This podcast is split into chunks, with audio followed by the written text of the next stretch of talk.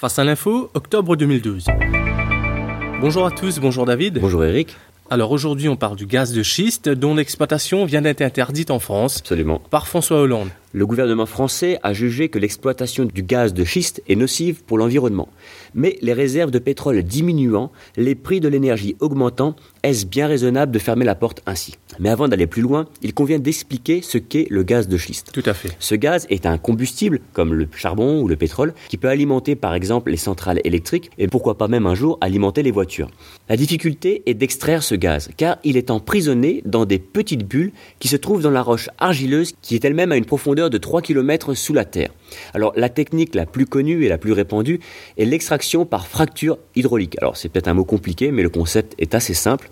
On enfonce une sonde dans le sol jusqu'à atteindre cette fameuse roche argileuse, puis on injecte sous haute pression des grandes quantités d'eau mélangées à du sable et des produits chimiques pour créer des micro-fissures et fracturer la roche. Ainsi les petites bulles libèrent le gaz qui remonte à la mmh. surface. Alors cette technique est très critiquée, premièrement parce qu'elle utilise d'énormes quantités d'eau et on sait très bien que l'eau est devenue un enjeu majeur pour les pays, donc c'est pas le moment d'aller en gaspiller. Effectivement. Et deuxièmement, cette eau, elle est mélangée à des produits chimiques. Une partie de cette eau disparaît dans les sols et finit par rejoindre les nappes phréatiques qui ensuite sont polluées et on ne peut plus utiliser cette eau pour la consommation. Et troisièmement, en plus de polluer l'eau, ça pollue les sols, ça fragilise les terrains et ça émet plus de gaz à effet de serre qu'une exploitation de charbon. Il y a d'ailleurs un film très connu amateur qui a été tourné aux États-Unis par un jeune homme qui a filmé pendant plusieurs mois des habitants vivant à proximité des forages. Et on peut voir des scènes hallucinantes où un habitant ouvre le robinet et approche un briquet près de l'eau qui coule et l'eau s'enflamme. Oui, c'est vrai que c'est étonnant que l'eau s'enflamme, David. Oui, mais en fait, l'eau est chargée en gaz combustible. J'ai d'ailleurs mis la bande-annonce de ce film amateur qui s'appelle Gazland sur le site de facealinfo.com. D'accord. Alors, a priori, tous les signaux sont au rouge. On peut comprendre que le gouvernement français ait interdit cette exploitation. Oui, mais ont-ils vraiment raison de fermer les portes ainsi, d'une manière quasi définitive? Ne devraient-ils pas plutôt investir dans la recherche, car le gaz de schiste pourrait être très positif? Premièrement, alors que le chômage dans le monde ne cesse de croître, et particulièrement en France, l'exploitation du gaz de schiste permettrait la création de dizaines de milliers d'emplois. Et j'en veux pour preuve que les États-Unis, qui ont déjà commencé l'exploitation du gaz de schiste, ont créé en 2010 600 000 emplois selon les estimations. Deuxièmement, cela permettrait à beaucoup de pays de diminuer leurs factures énergétiques et de se débarrasser ainsi du dictat imposé par les monarchies pétrolières ou même par la Russie qui exporte son gaz au prix qu'il l'entend.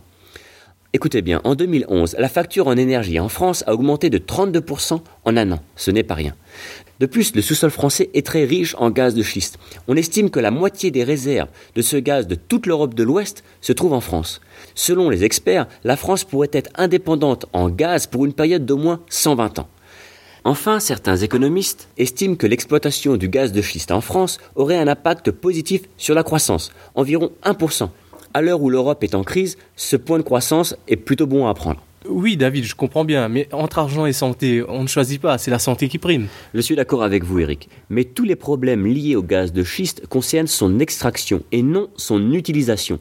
D'ailleurs, la consommation de gaz de schiste émet deux fois moins de gaz à effet de serre que le charbon.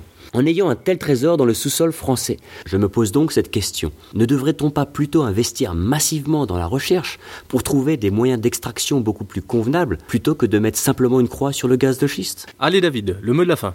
On avait l'habitude de dire en France, on n'a pas de pétrole, mais on a les idées.